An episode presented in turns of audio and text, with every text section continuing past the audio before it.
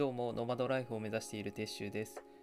えーこのラジオでは、プログラミング、ブログ、海外情報など、日々学んだことや感じたことをメインに配信してます。えー今日はですね、プログラミング学習は難しいっていう話をさせていただきたいと思います。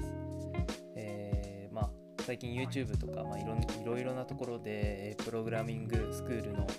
えー広告を見ますよね。で、その広告を見て、えープログラミング始めようっていう風に、考える人も多いのかなと、え思っております。そうですね、自分は今プログラミング、えでを使って働いてるんですけども、インターンとして働いてる感じですね。働いていて、でその時、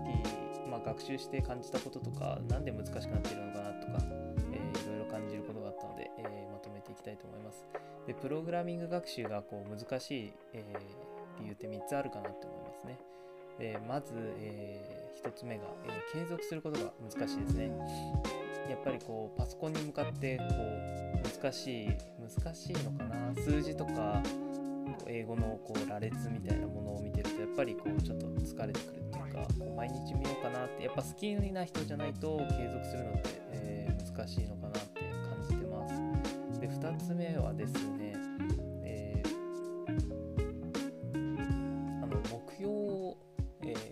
めることが難しいですよね。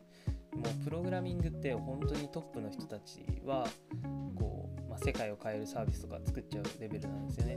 でぶっちゃけもうそういう人たちってものすごい量をプログラミングすることに、えーかけてるのものすごい時間ですね時間をプログラミングにかけてるのでやっぱりこう、まあ、できる人を隣で見るとあやっぱ違うなみたいな感じで自分は思いますね。だからやっぱりこう目標を自分の、えープログラミングを、えー自分の目標をちゃんと決めるっていうのが大事になってくるのかなと思ってます。まあ、自分の人生に、まあ、プログラミングをどうやって活かしていこうみたいなそういう風な視点が必要なのかなと感じてますね。で3つ目はですねプログラミングを、えー教えてくれる人が少ないのかなと感じてます。で理由はですねプログラマーですごいプログラミングかける人はプログラミングを